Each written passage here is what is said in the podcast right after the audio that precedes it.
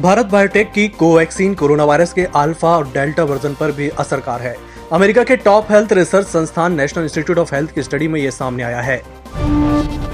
महामारी के दौर में सुप्रीम कोर्ट ने एक और बड़ा फैसला सुनाया है। कोर्ट ने बुधवार को कहा कि कोरोना से मौत होने पर परिजन मुआवजे के हकदार हैं। सरकार उन्हें मुआवजा दे। मुआवजे की रकम कितनी होगी, ये सरकार तय करेगी।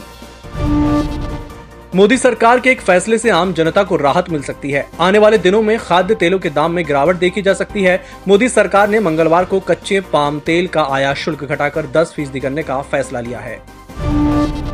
Gujarat cooperative milk marketing federation के ब्रांड अमूल ने दूध की कीमतें बढ़ाने का फैसला किया है। कीमतों में दो रुपए प्रति लीटर का इजाफा होगा। नई कीमत कल यानी एक जुलाई से लागू होगी। इसके बाद एक लीटर दूध की कीमत अब अड़तालीस रूपए हो जाएगी। पहले ये छियालीस रूपए थी।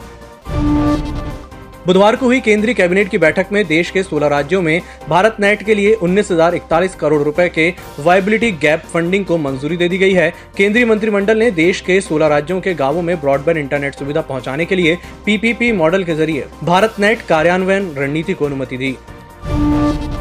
जम्मू कश्मीर के कुलगाम ज़िले के चिम्मर इलाके में आतंकी और सुरक्षा बलों के बीच मुठभेड़ जारी है। इस मुठभेड़ में सुरक्षा बलों द्वारा दो आतंकियों को मार दिया गया है। इसके साथ ही पूरे इलाके की घेराबंदी कर दी गई है और तलाशी अभियान को तेज कर दिया गया है।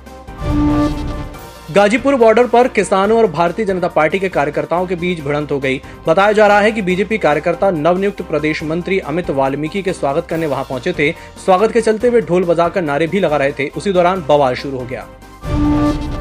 घरेलू शेयर बाज़ार बुधवार को मजबूती के साथ खुले, लेकिन उसने अपनी बढ़त को दोपहर बाद सत्र में पूरा खो दिया। कारोबार बंद होने पर बीएससी का 30 शेयरों वाला सेंसेक्स दिन के उच्चतम स्तर से लगभग 400 पॉइंट नीचे रहा। सेंसेक्स सड़सठ पॉइंट की कमज़ोरी के साथ बावन पॉइंट पर बंद हुआ। भारतीय क्रिकेट कंट्रोल बोर्ड ने केंद्र सरकार को खेल रत्न के लिए दो और अर्जुन पुरस्कार के लिए तीन खिलाड़ियों के नाम भेजे हैं।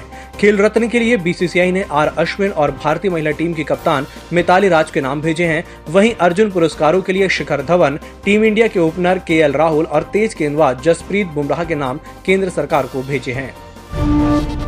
जलवायु परिवर्तन के असर से मई की तरह जून माह में भी औसत तापमान में तो गिरावट आई है, पर उमस भरी गर्मी ने बेचैन कर रहा है। जून माह में आमतौर पर अधिकतम तापमान 44 से 45 डिग्री सेल्सियस रहता है, जबकि इस बार अभी तक सिर्फ़ दो दिन अधिकतम पारा 40 डिग्री सेल्सियस तक पहुँचा है। हालाँकि मौसम वैज्ञानिक बारिश के लिहाज से इसे अच्छा मान रहे हैं, ऐसी उमस भरी गर्मी अच्छी बारिश का संकेत दे रही है।